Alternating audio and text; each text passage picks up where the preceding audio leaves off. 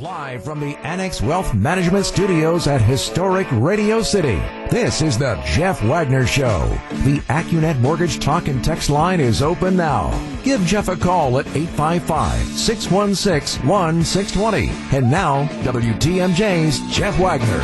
Good afternoon, Wisconsin. Welcome to the show. Now, the good news about the story that we were talking about yesterday at the start of the show involving the, the attempted carjacking of former Milwaukee County Executive Chris Abele is that no, no one was hurt. That that's the good news. If you haven't been following the story, Sunday after Sunday evening, seven o'clock, a little bit after, he's driving on Capitol Drive, just to the east of where I'm sitting now, in Shorewood.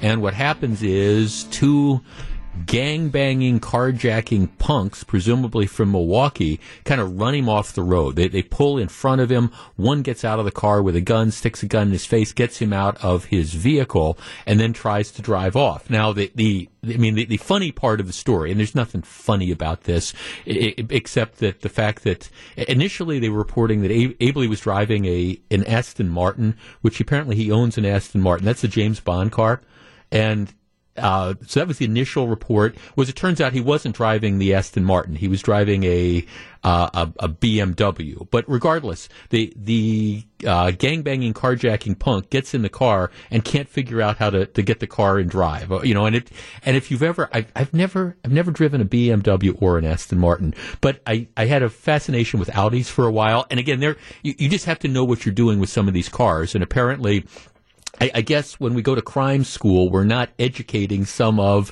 the uh, gangbanging carjackers as to how you start these expensive foreign cars. So then the guy gets out of the car, gets upset, and fires a couple shots at, at the car, robs Chris Abele, and, and drives off. And the police, I assume, this is are, made these guys are major targets because again it's you, you you kind of you smile about the story given the fact that nobody was hurt and the fact that the, the idiots don't know how to drive the car that they're trying to steal. But the bigger picture is that this is this is a main thoroughfare in a, a, community that is perceived as being safe, and, and it's it's not. So I did send out a tweet about this yesterday, especially after the Journal Sentinel originally reported that he, he was driving the an Aston Martin, and it's so why does drive, somebody drive a hundred fifty thousand dollar Aston Martin? First, because you can. Second, because James Bond did. Third, because gang-banging, carjacking punks from Milwaukee have no clue how to start it. And fourth, because you can. I actually said to my wife, you know, we're, we're going to be in the market for a new car shortly. I said, honey, this is the reason. Let, let's throw caution to the wind. This is the reason. Let, let's spend some big time dough because if somebody tries to steal it, they're not going to know how to start it. That wasn't necessarily a persuasive argument, but it, it was an argument that was out there. In addition, if you follow me on Twitter at Jeff Wagner 620,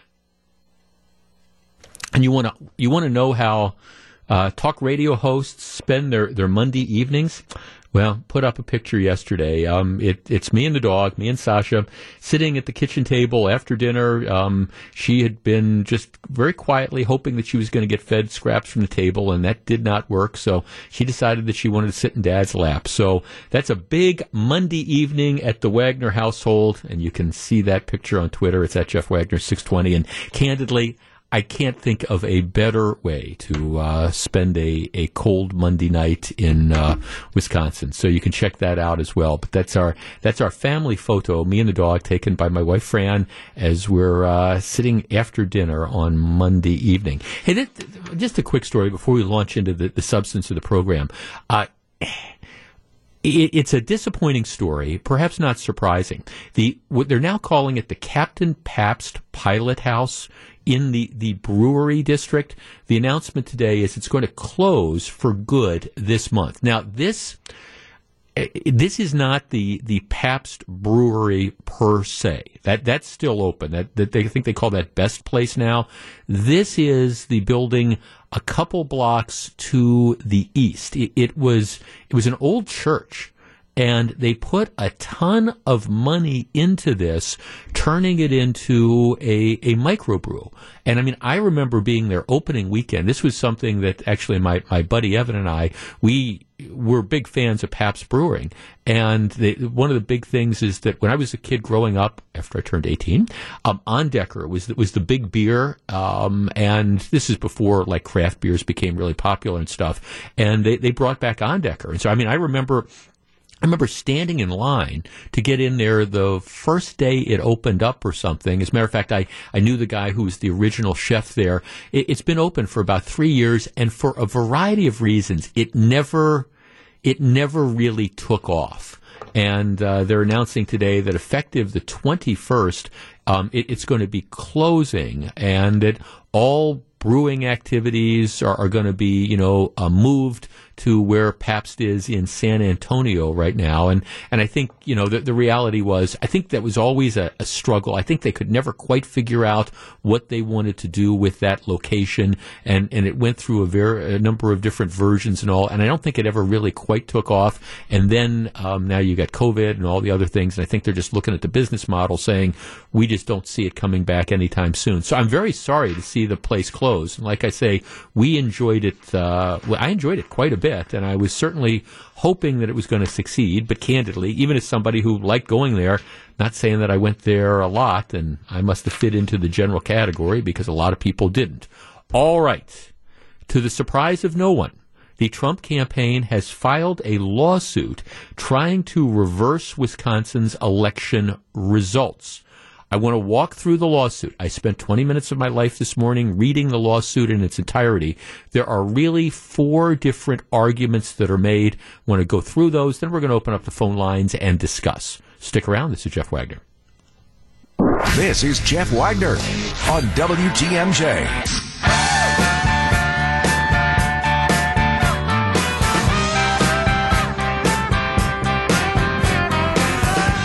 Okay, let, us understand something at, at the beginning. Uh, Joe Biden is going to be inaugurated as the next president of the United States in, in January. So, uh, uh the lawsuits and claims of fraud, etc. The, the, the, truth of the matter is they're, they're really going nowhere in, in the big picture. And President Trump, in order to succeed, would have to win legal challenges in multiple states. And of course, no court is going to overturn the results of the election the best you could hope for would be a, a do-over maybe in certain states, but that is a practical matter. If you live in the real world, that's not going to happen. But nevertheless, the Trump campaign has filed a lawsuit this morning um, seeking to overturn the results of the Wisconsin election. They make four arguments. Now, at, the beginning of this, let me just say that nowhere in the lawsuit does it allege that there was actually fraud. That it, by that I mean that, that people who that dead people voted, that people who were not otherwise entitled to vote voted. These are what I would basically describe as technical objections to the way that the election was conducted.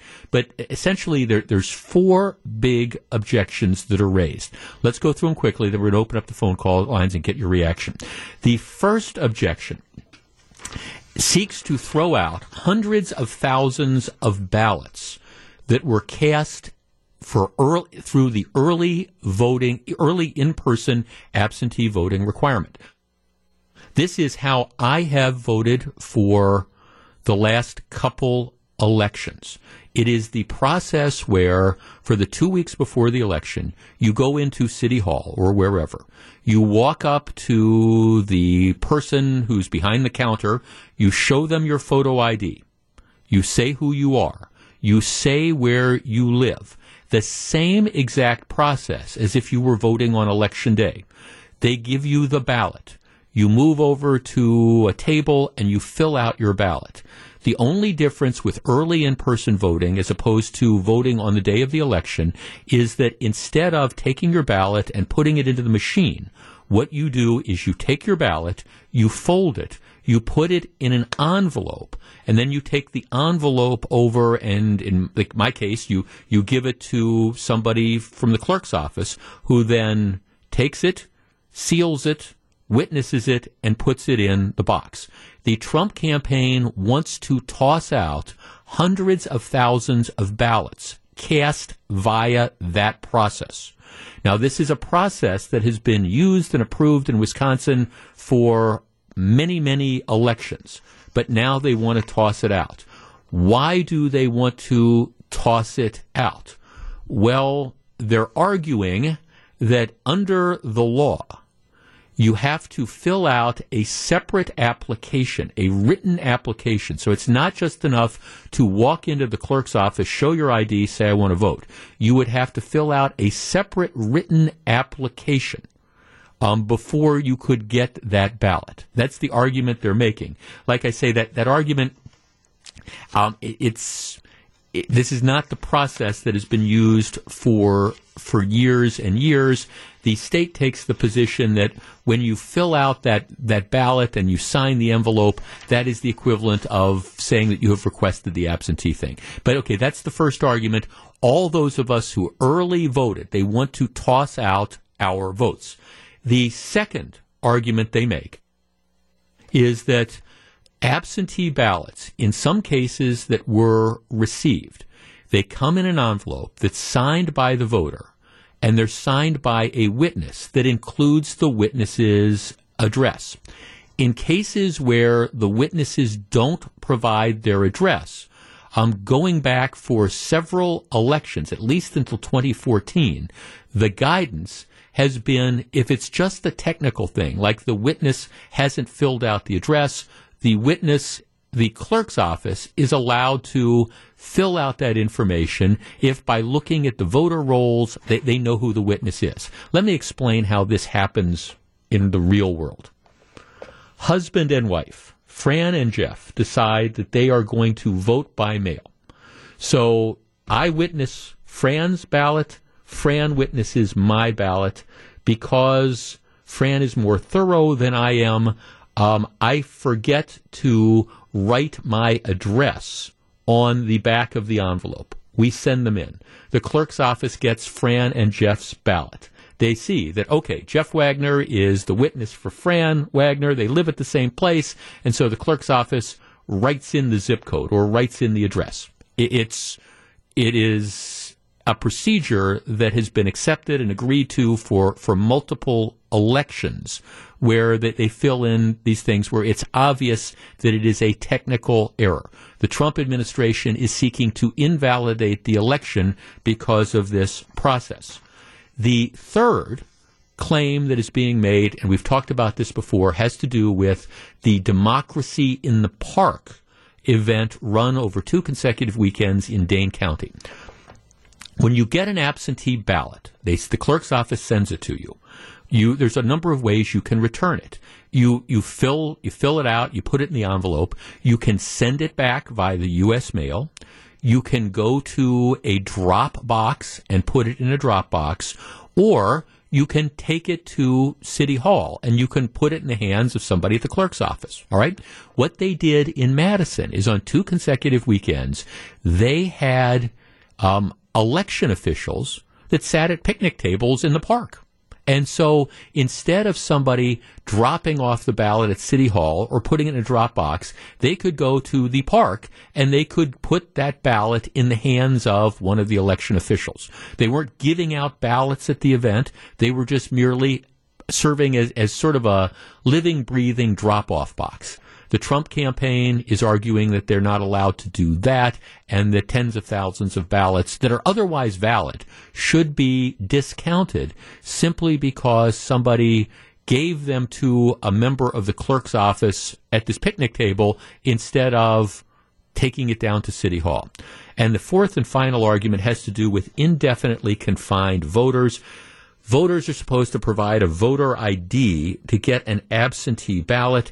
If you say you are indefinitely confined, that does not apply to you. And this year, um, because, at least in the beginning, some clerks instructed people that um, because of COVID, if you don't feel going out, you could go out. That qualifies as indefinitely confined, and so you can submit it without having the appropriate photo ID. That is being litigated as well.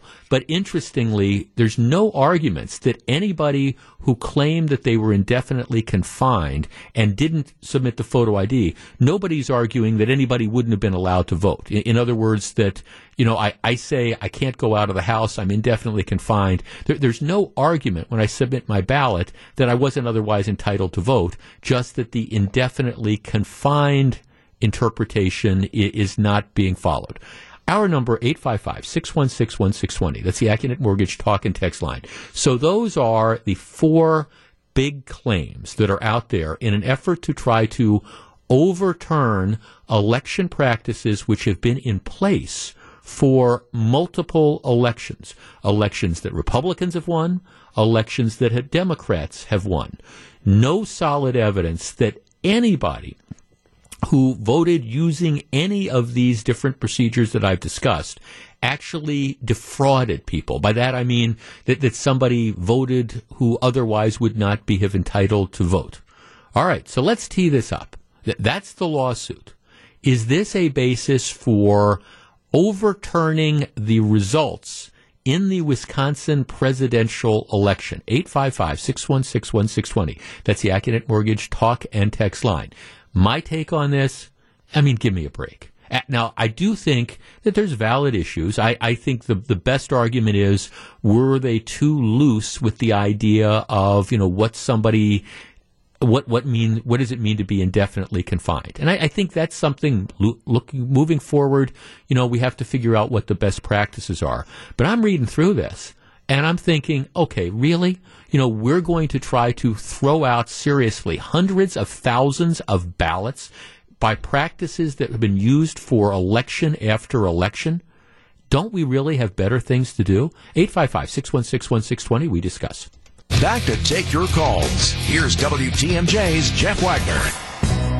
And, again, I, I, I, the idea that you're going to invalidate tens of thousands, hundreds of thousands of legitimate ballots because, gee, when you went in to vote in person and you showed your photo ID and they gave you your ballot, you didn't ask for a separate document applying for that ballot. That, that is absurd. It's just, to me, that argument smacks of being frivolous, and people involved with the Trump campaign should be embarrassed to be making that, that argument. And I, I think, again, it, it hurts the cause of lots of us who have been arguing for uh, election security and things like that. But to say, okay, we want to invalidate hundreds of thousands of ballots in a process that has no fraud at all associated with it and has been used in election after election and is clearly something that people like um, to throw that out because our guy didn't our guy didn't win. Well, shame on you. I mean, serious. It is a shameful, in my opinion, argument to make. It isn't to say, like again, the in now when they start talking about the did people abuse the indefinitely confined thing that's really geared for like nursing homes and stuff like that during a pandemic. I, I think that that's something that maybe you have an examination of best practices moving forward, but absent evidence that you know non-existent people voted or people voted that wouldn't have otherwise been entitled to vote. You don't invalidate an election where 3 plus million votes were cast do you? Let's start with uh, Dan. Dan you're on WTMJ Hey Jeff.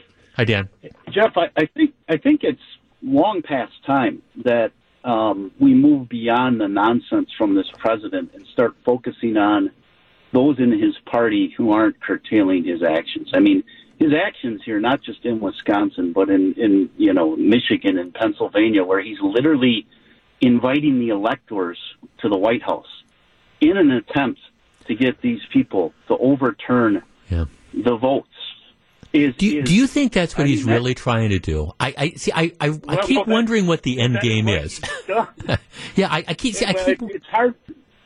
Uh, well, Jeff, it's hard for me to imagine that he would invite individuals who are, you know, state representatives uh, to the White House the day before they're supposed to certify the election for another purpose. Now, yeah. you may come up with something, but I, I can't believe it was for any other reason.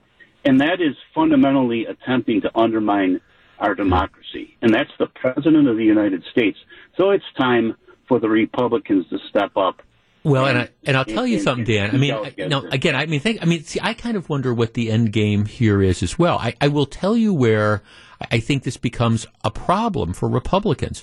There, there's a runoff election in Georgia right now. Republicans have 50 seats in the U.S. Senate. All right, if there's two seats that are, are up. They, they are seats currently held by Republicans, and early January there is going to be a, a runoff if the Republicans, and the Republicans, this is Georgia, they should win both seats. Um, if they happen to lose both seats, that makes it 50 50 in the U.S. Senate. Kamala Harris gets to cast deciding votes, and the Biden agenda becomes dramatically more liberal. If the Republicans control the Senate, um, there's going to be brakes on some of the, I, I, think, wackier stuff that the progressives would try to push Joe Biden to do. Right here, here is the problem and, and this is already starting to play out in Georgia. If you send a message to Republican voters, look, the, the election's fixed. There's there's nothing that you can do. The election's going to be stolen. Why bother sending money to candidates? Why bother working for candidates? Why bother going out to vote? That's a very, very dangerous message to send to a part of the electorate that's out there. I mean, yesterday I, I told you the story. For people who don't think voting is important, um, woman in California, Republican, took back a seat held by a Democrat. The Democrat was retiring. Uh, it's a congressional seat. Won it by six votes. You don't think votes are important? Won it by six votes. Another story out of California. Oh, I'm sorry. The case yesterday was out of Iowa. This is out of the California congressional district. It's the 25th district. Um, the Republican incumbent, Mike Garcia, he, he won by 333 votes. 333 votes out of hundreds of thousands of votes cast. The point is, for, for both sides, we, we if we send this message saying, "Oh, the elections are rigged," or you know, why bother participating? Well, uh, okay, here's the problem: uh, if all you need in some of these close elections is just a small number of people to throw up their hands and say, "Yeah, I'm not going to participate because I don't think this is legitimate," that that can have a huge, huge impact. And from the perspective of conservatives or Republicans, that is not a message that I think you want to be sending to your electorate. Don't participate because the whole thing is, is fraudulent. Now again, if you want to identify practices that can be improved on. And I, I, do think, for example, in Wisconsin, while not a basis to invalidate the election, I do think it's fair to say this indefinite confined thing. What is that going to mean moving forward? And, and that's a fair discussion for the legislature to have. What should that really mean? But that's different than saying that everybody who early voted absentee should have their ballot tossed out. Let's talk to Mary. Mary, you're on WTMJ. Oh, hey, Jeff. It's my first time calling, so well, I'm pretty excited about it. Well, thanks for. Okay, now you're um, from. Where, where is Malone? You're from Malone. Malone is, uh, yeah, just a bit south of Fond du Lac. Oh, okay. All right, great. So, I, yep, I'm on the east side of Lake Winnebago. Okay, got so, it. But I, I agree with all the points you're making. Um, I do feel that this is undermining the election. I think people's votes need to matter. You can't just throw out hundreds of thousands of votes just on a whim. Um, I do think there needs to be a uniform system across the country. I, I think every state deciding how it's going to happen is is not obviously it's not working when you have an election with as many people that turned out to vote as this one uh, was.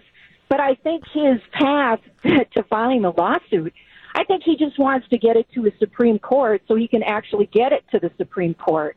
Um, I think he wants to make his Amy Coney Barrett pick work for him, and I think another reason why he's doing this tactic too is because he's he's still getting campaign funds. Yeah.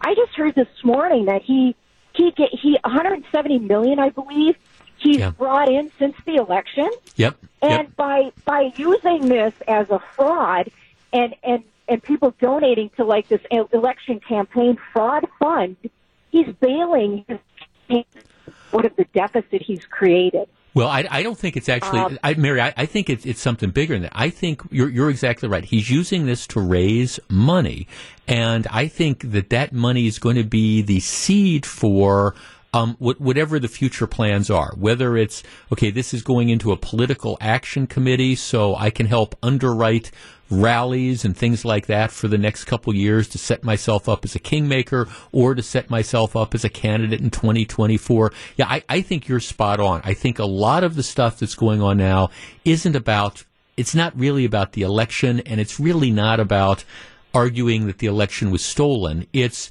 let's see if we can excite our base, convince people to write checks, and then we'll see where we go over the course of the next couple of years. Right.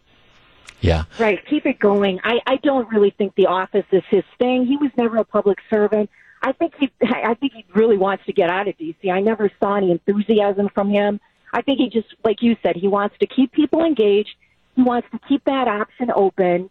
And, you know, we'll see what the next year holds with him and, and Yeah. whatever he's got facing, you know, as far as, uh, all the other Right. issues he has facing. And I guess, Marion, thank, thanks for calling. Please call back again. You're a great caller. I, I guess here's how I, I look at this. I don't look if if people want to give money to to President Trump and you know attend MAGA rallies for the next couple of years and stuff. That that, that that's that's fine. Now, I, I think for the conservative movement, it would probably be best if President Trump would, would exit stage right at some point in time. But but but that's okay. My bigger beef is it, it's to try to do that by undermining the the validity of the electoral system because see that's what I think is bad and that's what's going to come back and and bite conservatives and liberals uh, in, in in the tail moving forward. If you really convince people that the system is all rigged why bother participating in the system? And you know especially if you have close elections. These elections in Georgia which are, are very very important my guess is at the end of the day it's it's going to be 50,000 votes one way or the other which sounds like a lot but out of several million cast it's not necessarily. So all you need is a 100,000 Trump supporters who say oh the election's fixed anyways. Why do I go out and vote for Senator Perdue and, and it, it has the potential to swing the, the U.S. Senate. Um, we, I think, whether you're liberal or conservative, I think we should be trying to do everything we can to encourage people to want to participate in the system. Your side loses the election. Republicans lose the statewide election for governor in 2018. The response shouldn't be, oh, the election was stolen. The response should be, I'm hacked off. How did we get out organized? How did we get out turned out? Let's figure out how we can do better in 2022. That's what I think the response needs to be. Let's talk to Marcus on the north side. Marcus, you're on WTMJ. Hey Jeff, excellent show as usual. Thank you. Uh, can you be my attorney for twenty thousand dollars an hour like Giuliani is? Because you're awesome. I think you'd be excellent. I think you're worth a little bit more than twenty grand. What do You're you my man. Thank, thank you, Marcus. Yeah. I, I, I really would like for you to defend me on these four points because you're awesome. You're better than Giuliani and without the hair dye. But um, here's the point. The main point I want to make is that first of all, when you cash that ballot down at the Zeidler building and you show your ID, that that is that is something set up by the state. Yeah. How can you go against the state? Uh, uh, that's just the law of the state. That when you go down there, you present your ID, you get the ballot, and then you put it in there. It, it's pretty much the same thing as Well, and it's a procedure, right? It's a procedure, Marcus, that, that by the way was endorsed and adopted based on advice um, a number of years ago when Brad Schimel, who was a Republican, was the state attorney general. That that's you know they, they went to him and said, okay, how exactly does this operate? That was the advice, and and to me it, it makes eminent sense. Why should I have to go in in person, fill out a form besides filling out the ballot and then filling out the envelope? It makes no sense. Right. And then you get into other gray areas. And then the second point is that the people that are that are shut-ins, I call it shut-in situation, nursing homes, uh, group homes.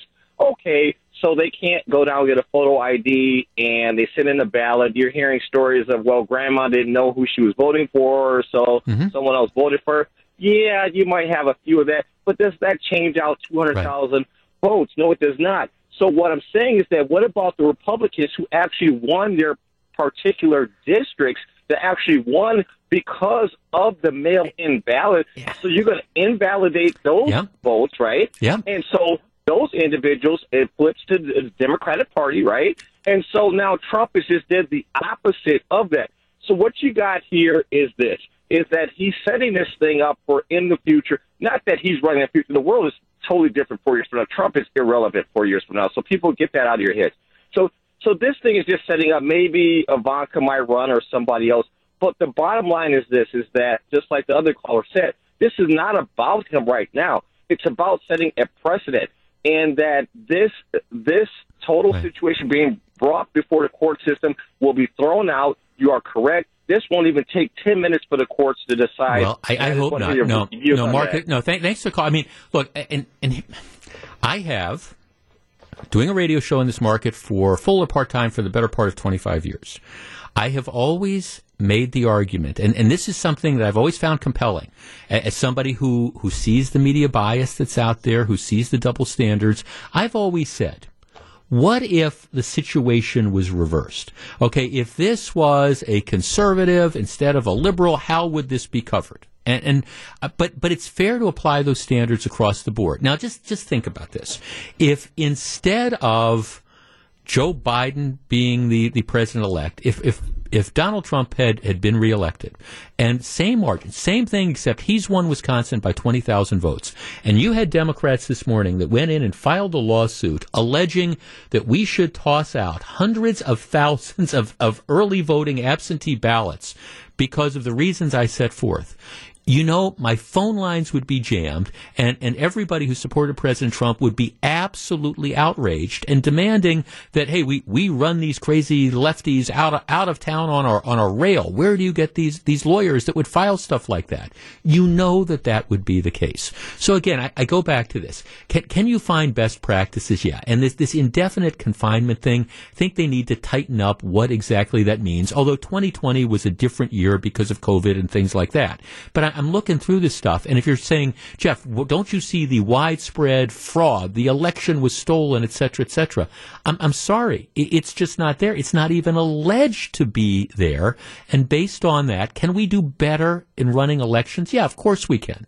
But does that mean that an election was stolen? Sorry, I'm not with you. Welcome back to Jeff Wagner on WTMJ.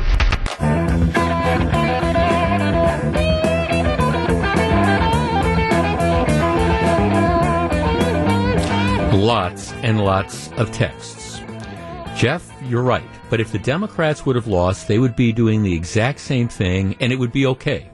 Um, it's all part of the big game Washington has turned into. It started with the Democrats the minute Trump was nominated, and it was an all-out war against him. You wonder why the man might be a little bit bitter. No, I, I don't. And see, and I, I, I understand. That's why you really, and I say to people, just think about how you would feel uh, again if if this were President Trump winning Wisconsin and you had the, the Biden campaign trying to overturn the results by arguing with a straight face that all those early votes that, that people cast, this procedure we've been following for years, they should be tossed out. Your vote, my vote, we, we, we should all have them, them tossed out. And you say, well, well, how can you disenfranchise large groups of people? That's frivolous. That's ridiculous. And, and yes, that's the position we would be taking.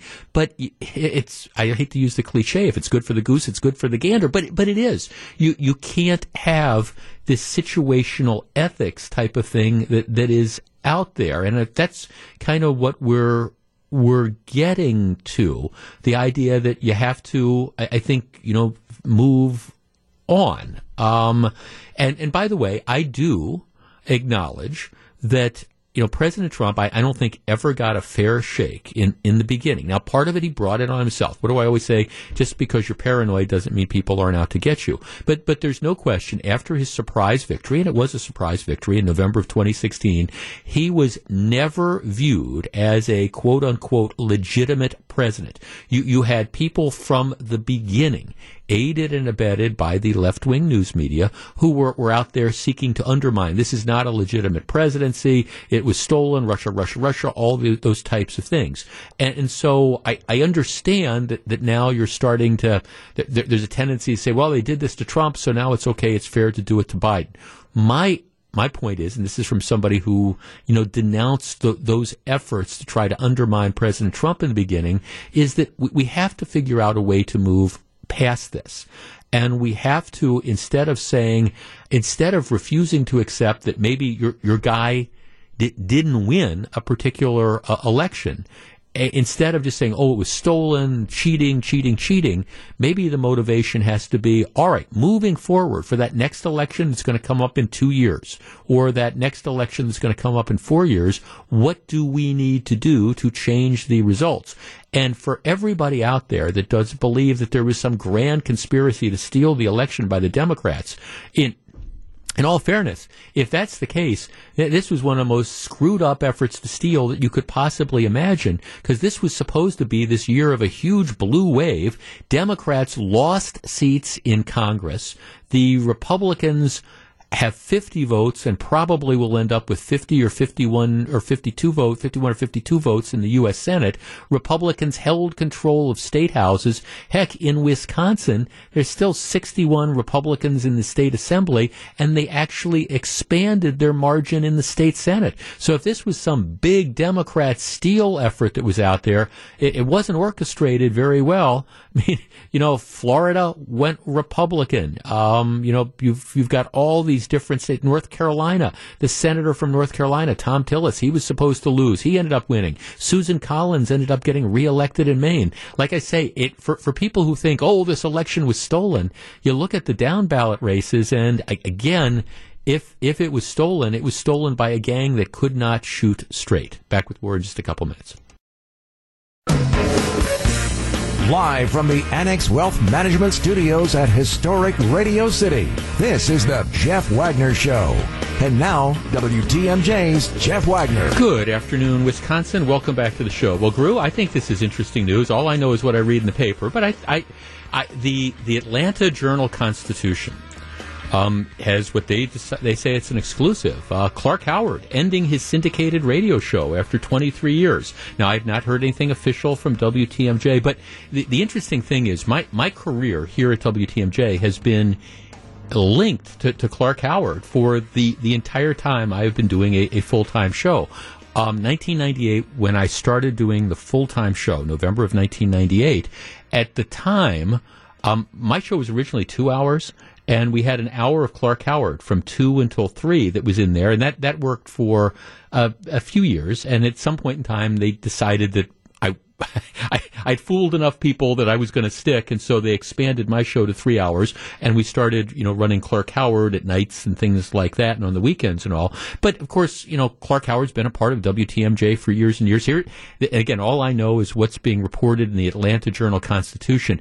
Uh, Clark Howard is based out of uh, WSB in Atlanta, which is sort of like a WTMJ for, for Atlanta. Uh, the story is Clark Howard ending his syndicated radio show after 23 years. Veteran Atlanta consumer guru Clark Howard is shuttering his nationally syndicated radio show at the end of the year.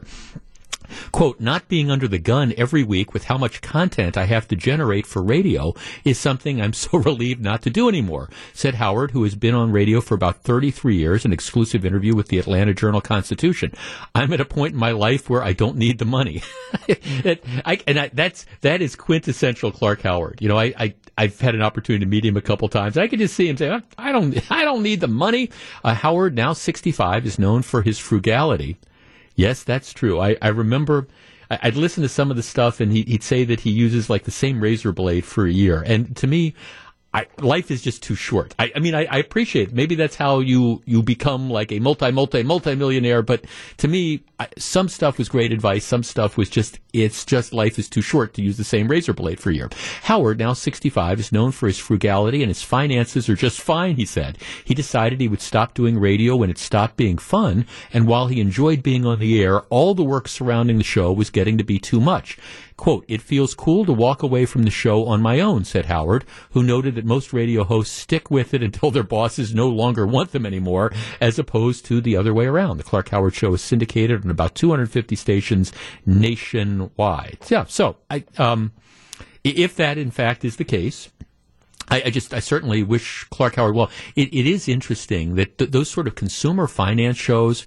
I, I remember back when I started. That was the big thing, and it seemed like every radio station, AM radio station, had had a whole flurry of those, and they were really hot for a while. Then they kind of fell out of fashion. Then they, they came back. But Clark Howard has been just an institution for a, a long time, giving people um, advice. And if this article is correct, and again, I don't know what it means for WTMJ or anything like that, but I would certainly wish him the best. The one thing that he says that that does makes sense and might be a cautionary tale moving forward. I, I know that there's people out there who are speculating that, that one of the things that, that, for example, as President Trump looks towards the, the post president stuff, you know, one of the things that he might be considering is like his own daily radio show, whether it's through a Trump TV or a Trump radio network or, or things like that. The, the, the only reason I would the only reason I would caution people to be skeptical about that is exactly what Clark Howard says here. And he says, not being under the gun every week with how much content I have to generate for radio is something I'm so relieved not to do anymore. And, and I, I always mention that to people. I have a really cool job. I, I, I just do. There's not a day that goes by that I don't wake up and think, boy, I, I get to come in and I get to talk to lots and lots of people about stuff that I care about. And I, I certainly have appreciated all the support over, over the years. But I always also tell people it, it is a job.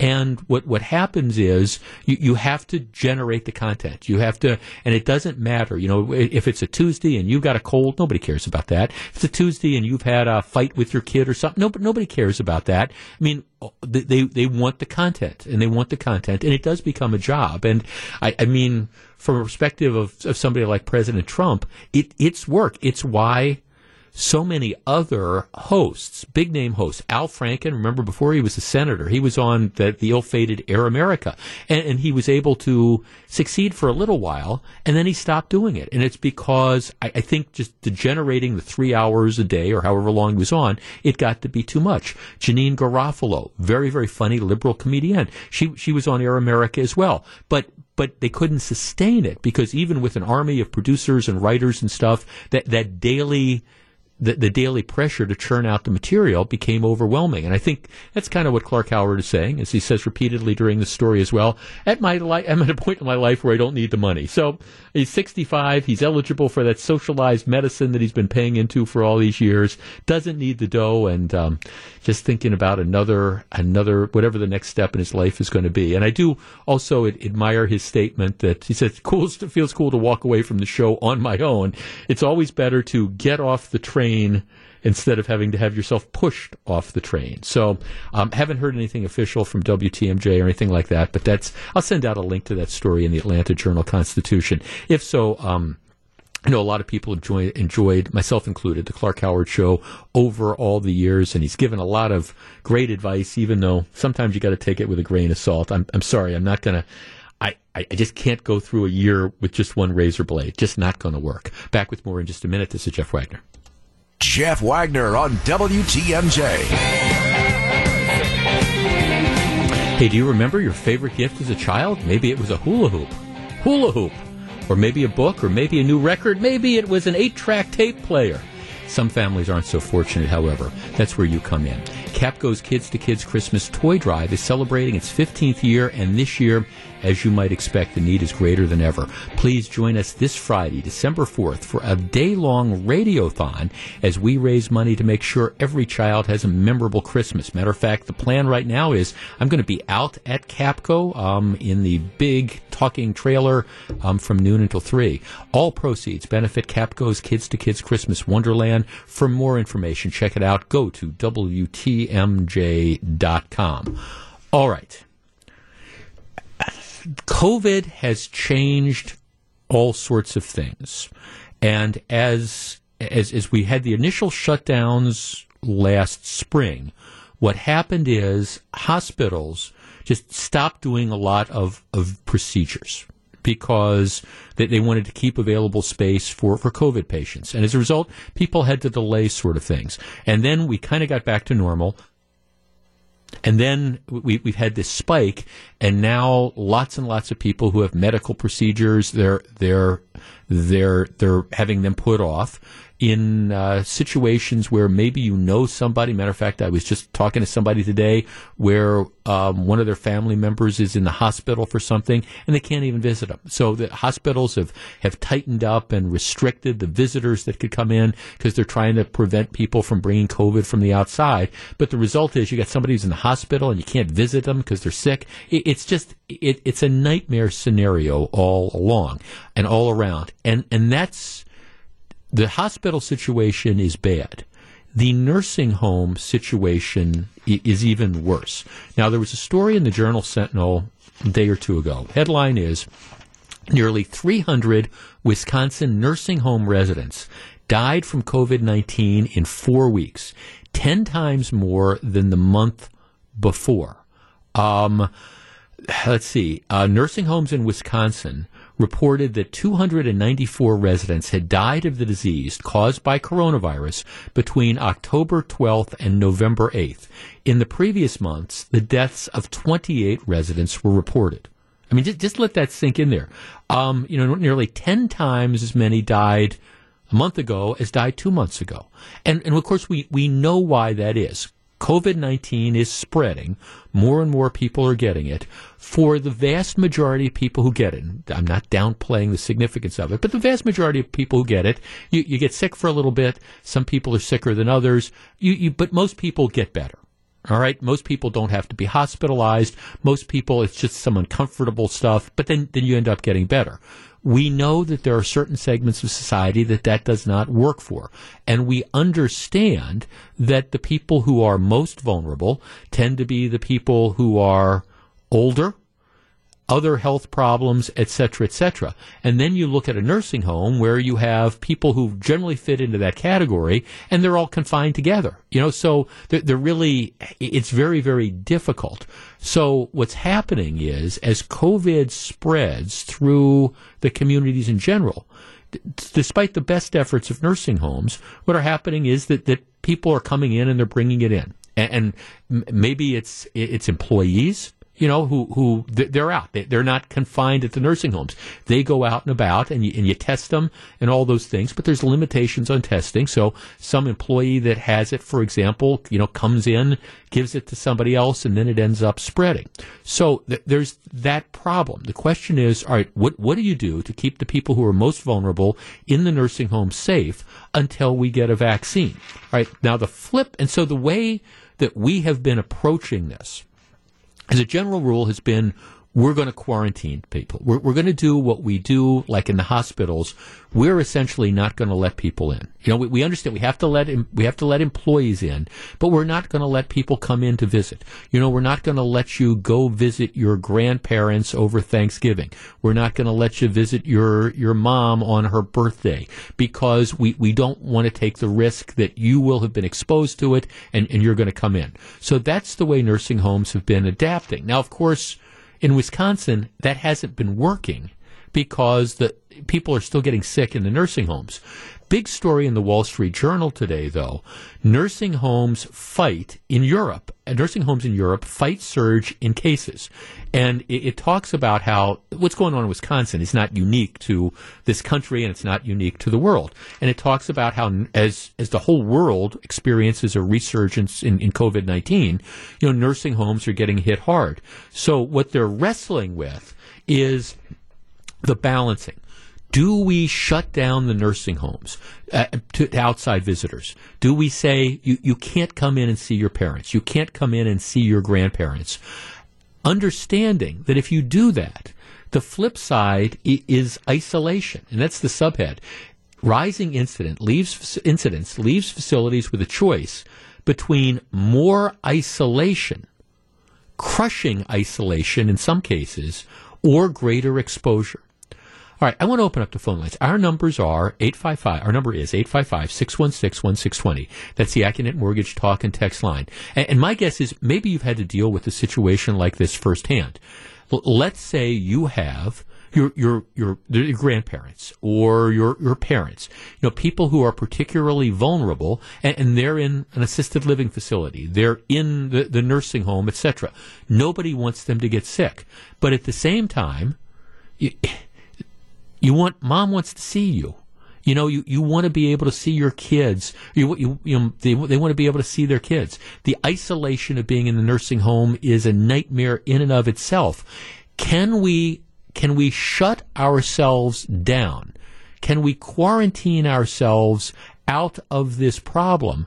Or are the problems that come from the isolation, from the not having contact, from the not being able to see people, is that is that worse than the disease? 855 616 1620. That's the Accunet Mortgage Talk and Text line. And, and nursing homes are, are dealing with this. Do we essentially lock them down for the next couple months until a vaccine comes out and just say no visitors at all, understanding that that's not going to stop the problem because even now with these quarantines, you still got employees that are coming in and out and and th- there's really nothing you can do. Some employee gets it, shows up, works in food service or whatever, and it's there. How do you handle this? 855 616 1620. I just, the isolation has to be awful. And I guess I, I'm seriously starting to wonder if, and I'm not saying you just you just go willy nilly and don't have any sort of controls at all, but I'm wondering if the cure, the isolation, may be worse than the disease. We discuss. If you're on the line, please hold on.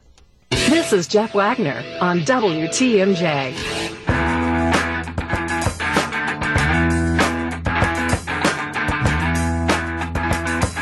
855 616 1620. Let's start with Peter downtown. Peter, you're on WTMJ. Good afternoon. Hi, Peter. Uh, the reason I called is I have a father in law who's in assisted living. And of course, they're locked down. We haven't been able to see him. We were there with him for Christmas, but that was la- you know that was it.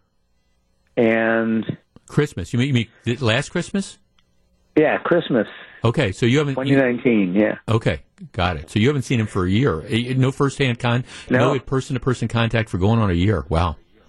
No, we talked to him on the telephone, but turns out now that he tested positive. Mm-hmm.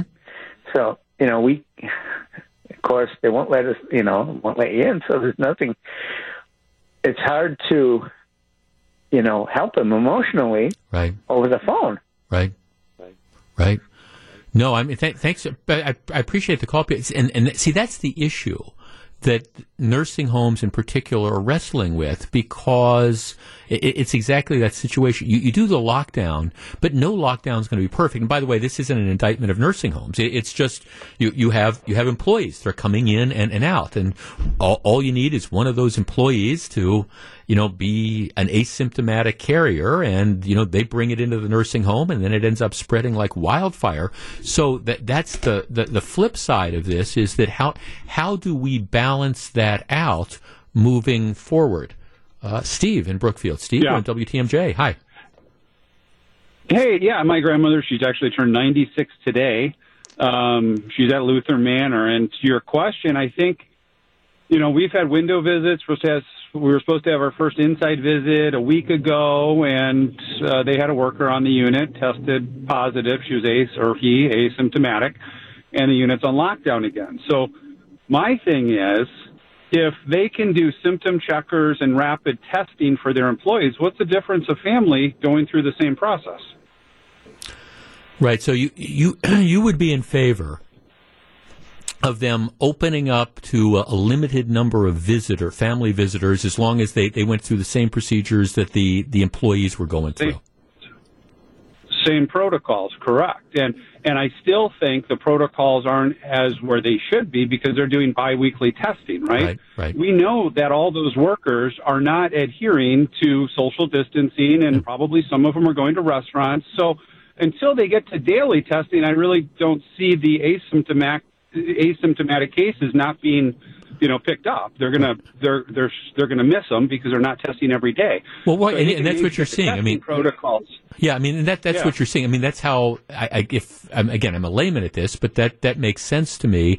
That, that that's why you're seeing the number of deaths that just spiked, you know, from last month to two months right. ago because more people have it in the community. So it only makes sense that you know, you know, more, more, people who are working at the facilities, for example, you know, have it and come in. So, I guess right, it's just right, right. It's, until you get a vaccine, it's not going to be a perfect thing. But you would like to see more testing and more ability to see your loved one in person. I think for their own health, yeah, um, yeah. for sure. I mean, I, I think if they can get the testing protocols up, I mean, if they can get rapid tests and everybody can do them, I think they can ensure the same protocols are in place for any visitor then. Yeah. No, thanks. I, I do think, thanks for the call. I, I do think, and we're going to continue this conversation in the next segment. So uh, a lot of people want to weigh in on this because it's, it's a very, very personal and difficult thing. But I mean, look, my, my parents both been gone now for a number of years, but I, I know, I, I know that if, if my mom, my mom, you know, spent the last year or two of her life in an assisted living facility, and I, I just know that if we hadn't had an opportunity to go in and see her a couple times a week, it would be it would have been just heartbreaking for her and for us to not be able to do that. And on the one hand, you, you want to make sure that you don't get people sick.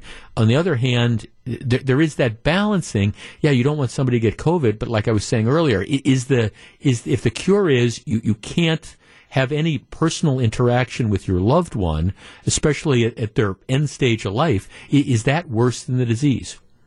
You're listening to Jeff Wagner on WTMJ. Okay, if you're just tuning in, this is a very, very difficult situation. The, the number of deaths in Wisconsin nursing homes is spiking.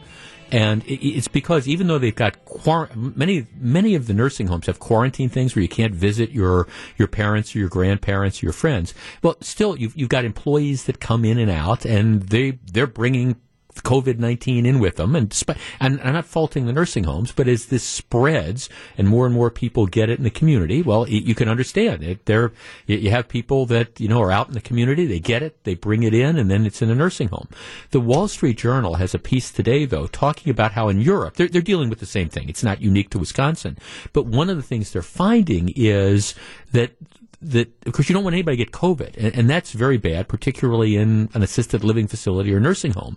But the flip side is the isolation that's being caused by the lengthy shutdowns is is bad too. Whether it's it's the isolation or whether it's contributing to dementia or things like that, and, and we're wrestling with what what do you need to do? I, I think at some point in time, you can't simply say that, you know, we're not going to let people see their elderly parents or, or their grandparents for a, a, year or for a year and a half or, or whatever. You have to figure out a way that there can be some human interaction.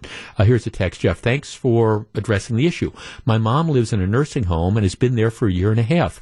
This January, my father passed away at the same place. My mom has been isolated from her family and friends since February, not to mention grieving the passing of her husband of 75 years. She's dealing with isolation and depression, and the only way to visit her is on the phone. I'm afraid I will lose her and not be able to be with her. Nancy in Burlington. Nancy, you're on WTMJ. Hello. Hi, Jeff. Hi. I'm hoping you can hear hear me because yep. they were saying my phone is breaking up a little bit. Gotcha right but, now. Um, okay, I am a long term care RN. Um, and I work in a small private facility. And we did we we did the isolation. Each wing is isolated. Um, we did Zoom visits. We did telephone calls. We did some window visits. Um, during the summer, we were able to do some outside visits, but there had to be separation still. Um, a lot of my patients are dementia patients. Right the isolation has really affected them. Unfortunately, we kept COVID out of the facility until October, right. even though we were testing staff and testing residents. In October, it just swept us because the community rate is so high. Right. Um, I had it. I gave it to my husband. He's he's now hospitalized, um, and hopefully we'll discharge in the next couple days. Um, but you become their family. Yeah. It's it's heartbreaking the love stories of spouses that are separated. Oh yeah. That are used to daily visits. Um, out of seventy, probably residents, we forty six have had COVID in the past month. Um, we've lost 5 mm-hmm.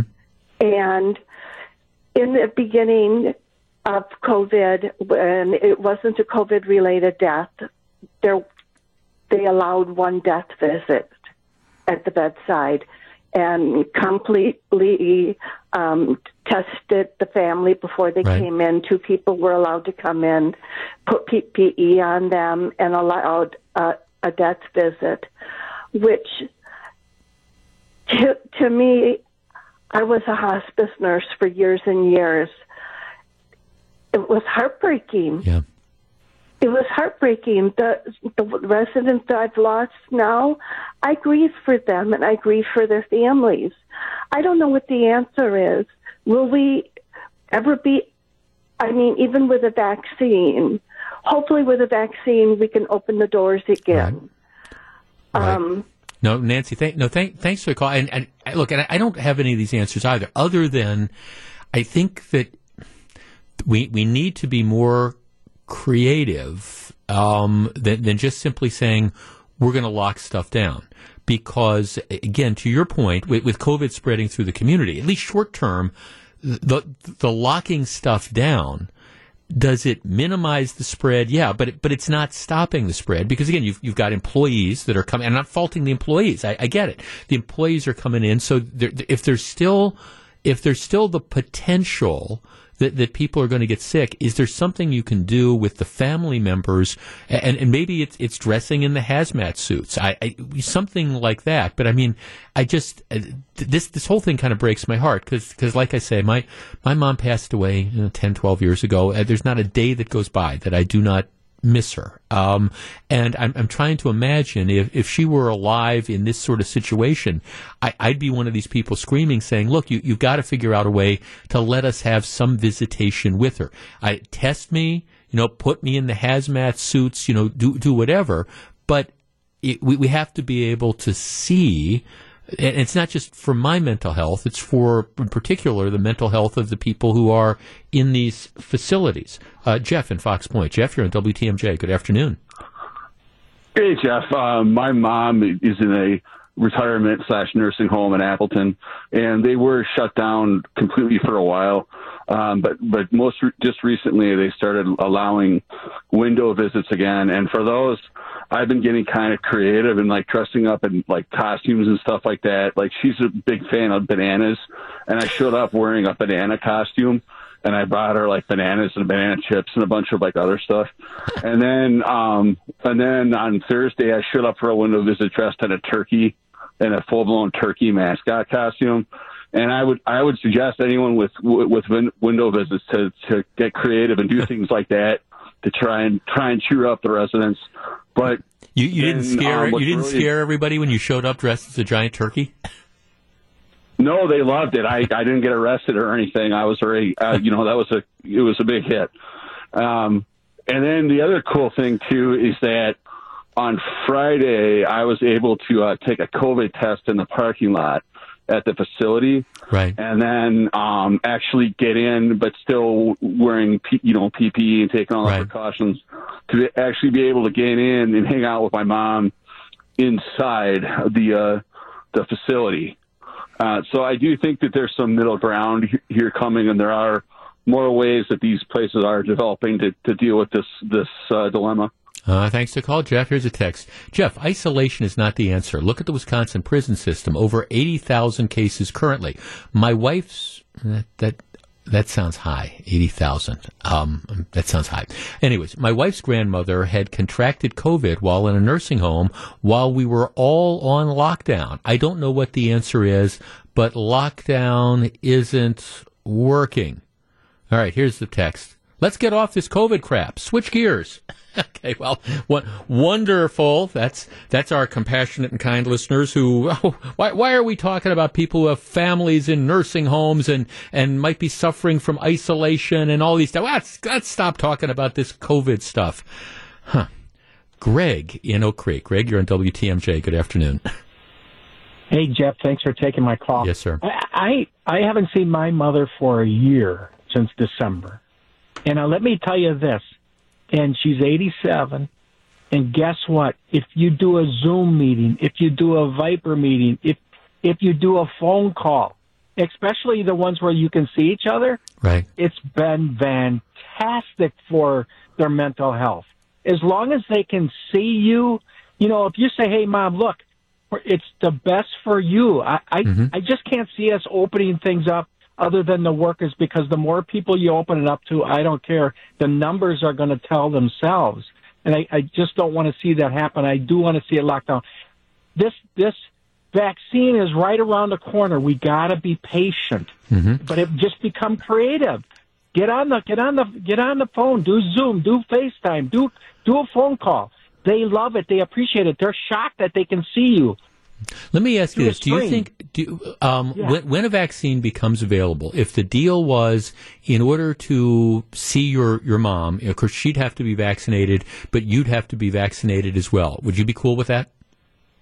Absolutely. I want to be the first one in line. I can't wait. Got it. Thanks for the call. Appreciate it. Um, well, I, throw that out there. It, it's it's it is this balancing act that's there, and I guess part part of the thing that still informs what I'm saying here is that.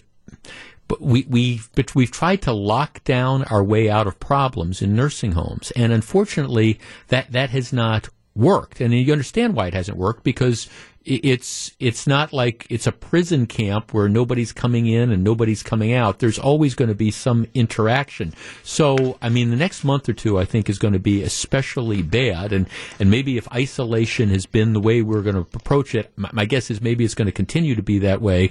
But but that's not a long term solution. And that's why it's all the more reason to hope that these vaccines get out into the public, particularly the vulnerable populations, really, really soon. Welcome back to Jeff Wagner on WTMJ.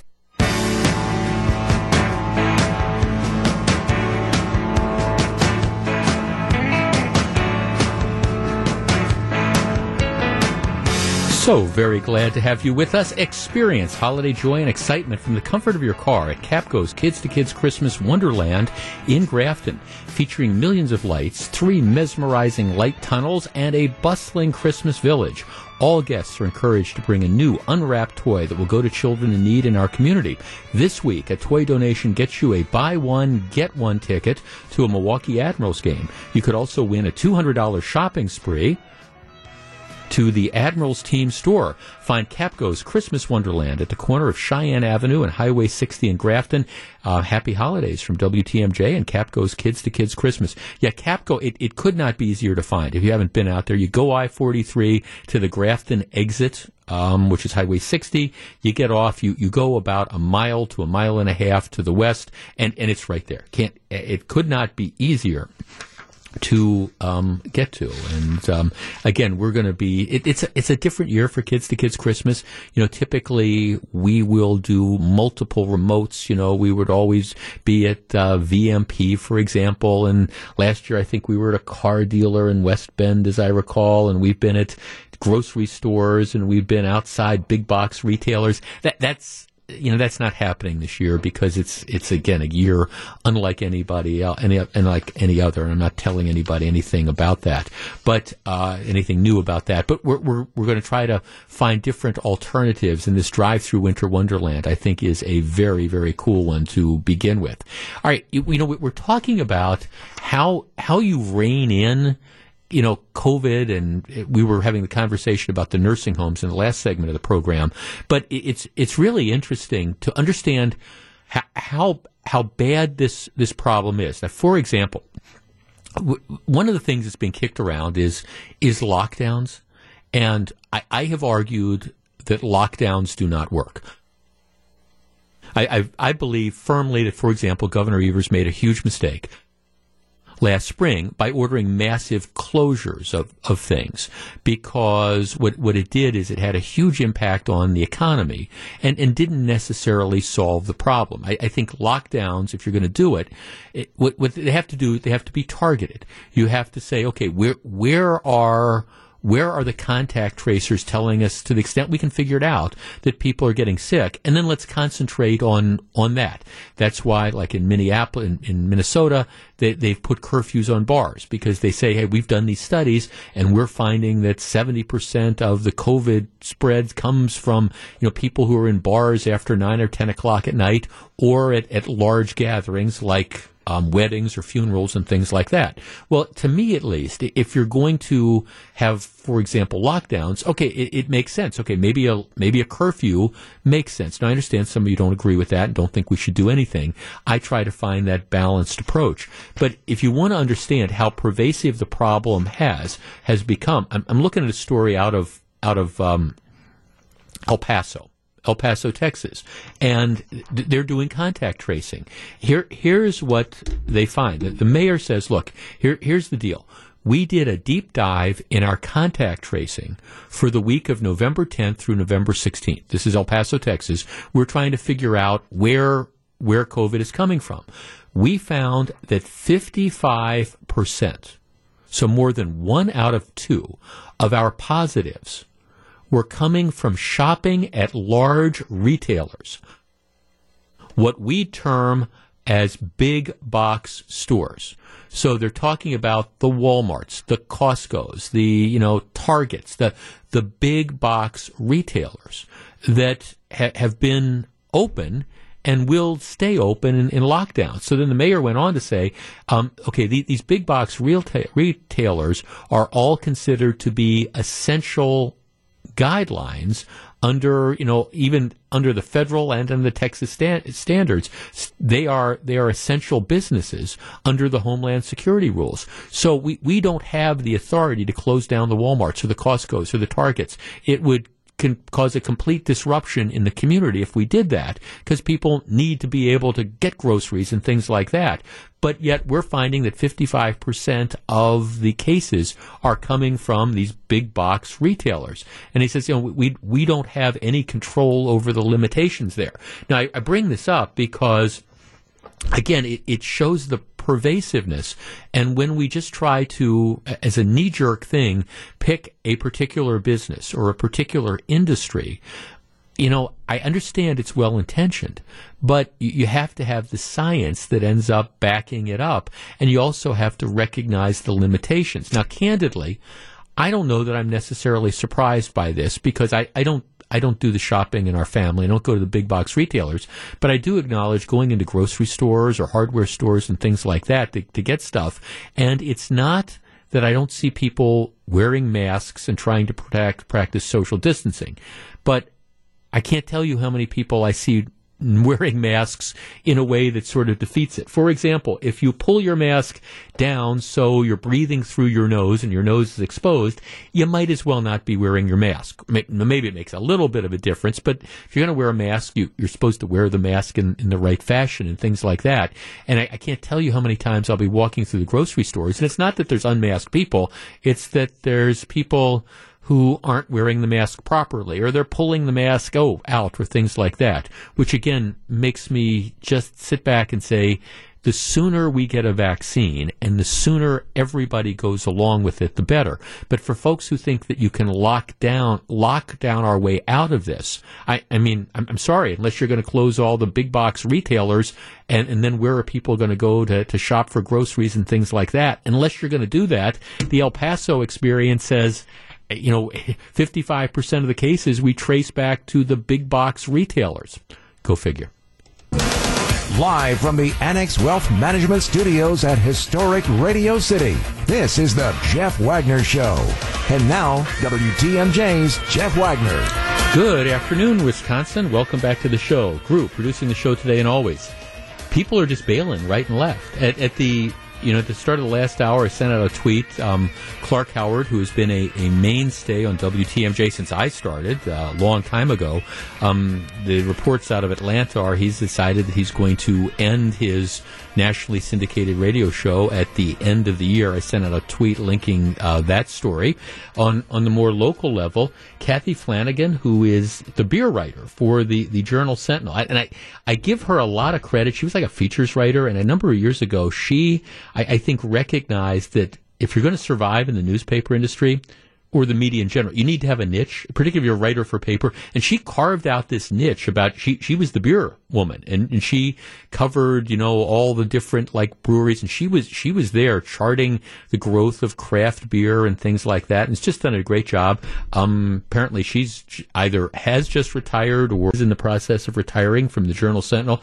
Uh, maybe her last story is in the paper today, talking about how the um, the the the Pabst Pilot House downtown is, is going to be closing. And now uh, John Nygren, who is a longtime Republican member of the state assembly who's been on this program on multiple occasions over the year.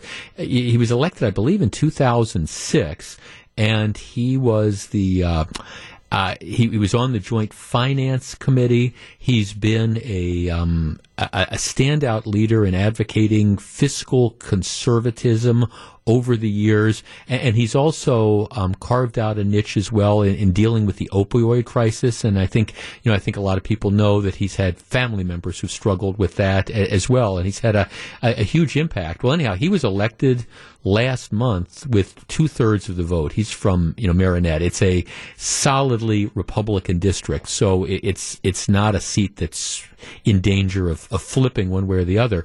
But he announced today that he's retiring effective immediately to um, pursue opportunities in the private sector. So um, that there's going to be a special election at, at, some point in time that will, will fill that seat. But like I say, it's a it's a solid Republican district. But John Nygren's done just an absolutely tremendous job. So you, you just have all sorts of people who are making decisions that you know it's time to time to move on, and uh, just all, all, different walks of life, but certainly people who've um, made various various contributions. All right.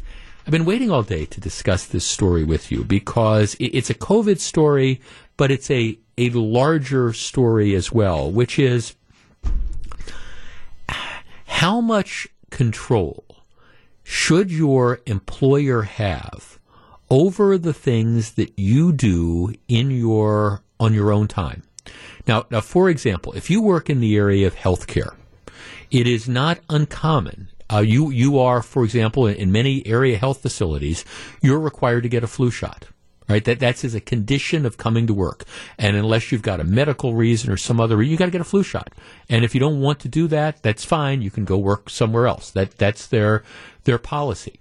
And of course, employers and let's talk about in the healthcare area, they have all sorts of requirements of things that you have to do when you come to work. You got to wear a mask all the time. Maybe you have to wear gowns. You know, there, there's different rules that you have to follow.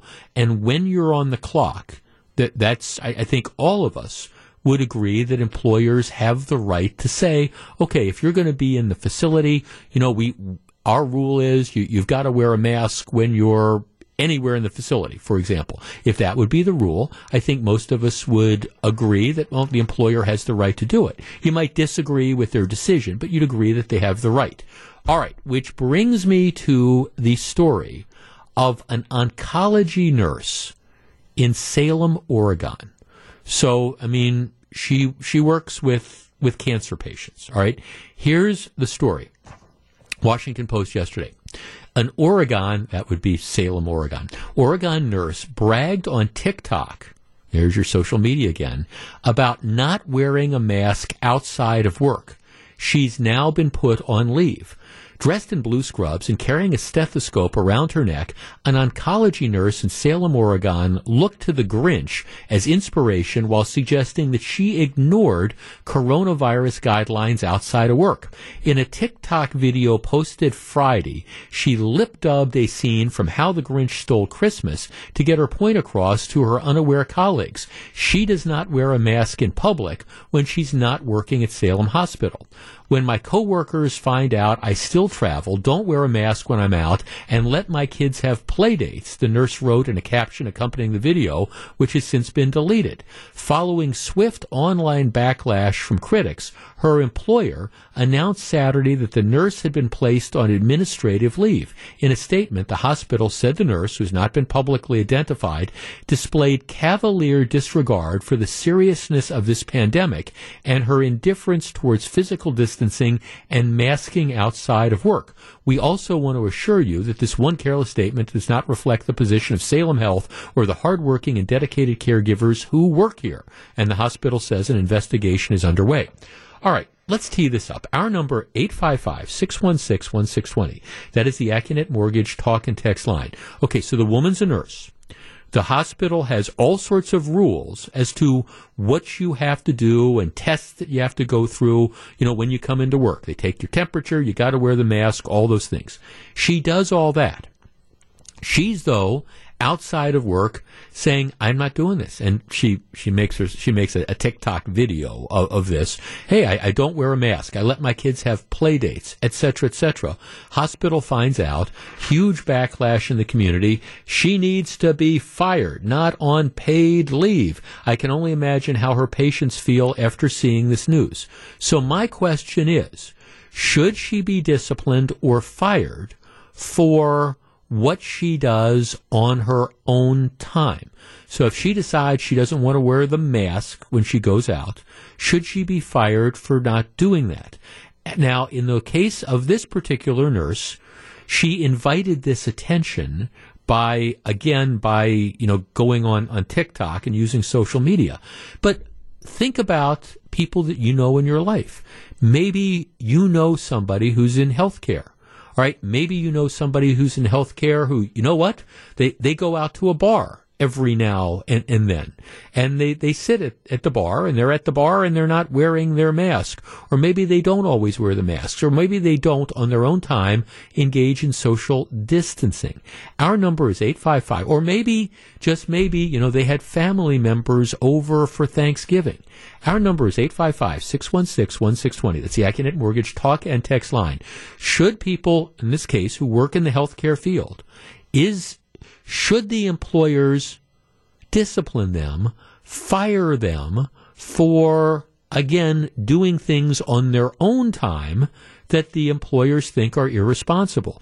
If you can't trace it back to, you know, something that's happened at work. 855-616-1620. And I guess my other question is, how far does this go? Uh, so, for example, is this now the, the normal?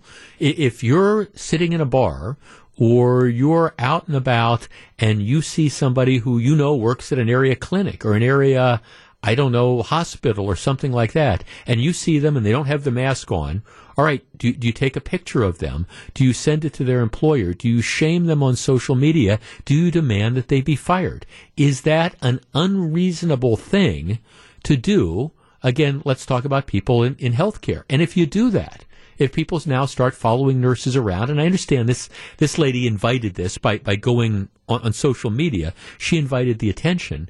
But what, what if she hadn't? What if somebody had just seen her, you know, out and about, sitting in that bar, or sitting in the, the restaurant, or maybe being out and about without that mask on? Is that the type of thing that employers should be, again, disciplining people for? We discuss in just a moment.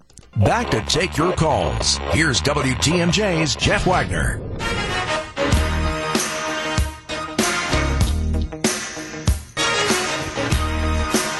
Eight five five six one six one six twenty. Uh, Jeff, employers already have control of you on your off time. Example, drug screening. Well, that, that's true that employers, you know, that they regulate if, if you show up with heroin in your system and you've done it off duty and you show up to work, that there's going to be consequences. Now, is this different? If you're just tuning in, uh, a nurse in Salem, Oregon, she's an oncology cancer nurse. Um, she she's not a big mask wearer, and she takes a TikTok video of her denouncing mask requirements and wandering around without a mask. She's now been put on paid leave. Linda in Milwaukee. Linda, you're first. Good afternoon. Hello, Jeff. Hi, Linda. Um, I'm a retired medical ICU nurse, respiratory. I think it's appalling what she has done. She has a degree in science. The science says for everybody, which I think is a responsibility for everybody, whether you're in healthcare or not, to wear a mask, social distance, hand wash, et cetera, et cetera. She has all that knowledge, and her population, oncology, mm-hmm. is so compromised to begin with. I think she deserves to get fired. She posted on mm-hmm. social media. She's an idiot to me. I'm sorry. Well, I, I it, it is, you know, re- regardless of the merits, you know, that this is one of these things that understanding this topic, what, what would possess you to go on social media, you know, one way or the other on this? It, it is, uh, yes. Right. Uh, No, you're idiot from from that perspective. Okay, but let me ask you this, Linda. You're okay. You're you're re- you said you were retired in, from the healthcare field, right? What if? Yes. All right. For example, I know people who work in the healthcare field who will will go out and, and they will they will go even over the course of the last couple months. I, I will run into them, and I'm not just talking about nurses. I'm talking about doctors, etc. I will run into people that are in in bars, etc., etc., or in, in various clubs, and you know they they don't have masks on or or whatever. Now they're not going on social media and advertising it, but What what if somebody takes a picture of them and puts it up on social media? Should the employer get involved at that point in time? Because th- this lady invited the attention. But what if people are living their lives but not necessarily inviting the attention? Um, I think everybody should be doing social distancing and follow the science. Right. Um, even though I'm retired, I'm very careful of where I go. I go to only one or two certain places. Yeah. I stay there to eat with my husband. I follow all the other rules. Right. And I sure wouldn't go into work and take care of a population like that. Right. No, no thanks. I, I, I get it, I, and I see it. I appreciate that, and I. It's just, it, it is one of these things, and and I guess the question is: Are you setting up impossible standards for the employees? Remember when when we first announced, it was the night that the Supreme Court had invalidated um, Evers' safer at home order. And you had a handful of bars that opened up. And remember the story? There was the woman who was the nurse and I, I might have the facts slightly wrong, but I think she was she was a nurse in, in one of the, the big healthcare facilities, and she was in one of these bars, and she gives an interview on, on television, and she's immediately just just denounced, and and it's not because she was violating any laws or whatever. It was that here you have a nurse, and she I think she was a nurse, and and she's sitting you know in this bar with her sister or whatever, and, and they're having a, a beer, and there's other people around. I guess the question to me, and, and I, I defended her at the time. In fact, I took some heat from doing that, but part of the problem is that I think em- employers have every right to try to insist on a best practices sort of thing. And, and clearly, if it's in the healthcare field, you have the right to, you know, impose tests and things like that. But I, I do think it's a very dangerous, slippery slope if we start going down and now having people follow folks around saying, oh, oh, look, this, that lady's a, a nurse or, or this guy's, uh, you know, a, a med tech or something like that. And look, I, I saw them out and about and they were sitting there and they were three or four other people. And here, let's put their pictures up on social media and then let's demand they be fired. You know, when you talk about all the other stresses that healthcare providers are under, if now the idea is we're going to target you and if we find that you're not engaging in best practices, you know, we're going to threaten your job. You talk about something else that's going to make it even more difficult to find people that work in the health care field. Um, Jeff, I think number one, what I do in my own time is is, is my business, especially if it doesn't affect my work performance. Number two, we need healthcare workers. Firing creates even more of a shortage. And then they go on and talk about, um, you know, um, masks. Let's see. Um, Jeff, I am against anyone getting told what to do by their employer on their own time, period. However, this is a different time with an extraordinary situation. Being that she is in healthcare and takes care of p- cancer patients, I do think she had to be suspended. She obviously has no regard for her patients or her job and is stupid to brag about it in social media to boot. Yeah, that's that's the thing. And as I was trying to analyze this topic, I, I think it's tough to feel sorry for this woman because, like I say, she's the one that invites the attention. I mean, you, you, regardless of how you feel about the mask rules and the PPE and any of that sort of stuff, this is, it's not a situation where she was at her house or she was at a Thanksgiving dinner after the, the government, I don't know what the rules are in Oregon, but it's not like, okay, we're in Madison, for example, they say, well, don't have anybody over for Thanksgiving. Not that anybody paid attention to that, but it's not like a situation where somebody snaps a picture of somebody who's a healthcare worker sitting at a Thanksgiving table with a handful of other people. This is a situation where she she went up front and, and invited all the attention, which to me makes her less sympathetic. You change the facts a little and you say, "Hey, you know, you, you're you're there with a couple of your friends and you're sitting around a table in a in a bar." And, and somebody takes a picture of you and then puts it up there. That to me is, is perhaps a different and definitely a much more sympathetic situation than just saying, Hey, I'm going to go flaunt the rules. Bottom line is, especially in today's day and age, nothing you do is secret. That that's just kind of the reality out there. And if you want to avoid the heat, maybe it's best to stay off social media. All right. When we come back, we'll find out what John Mercure has on his mind on Wisconsin's afternoon news. Please stick around. This is Jeff Wagner.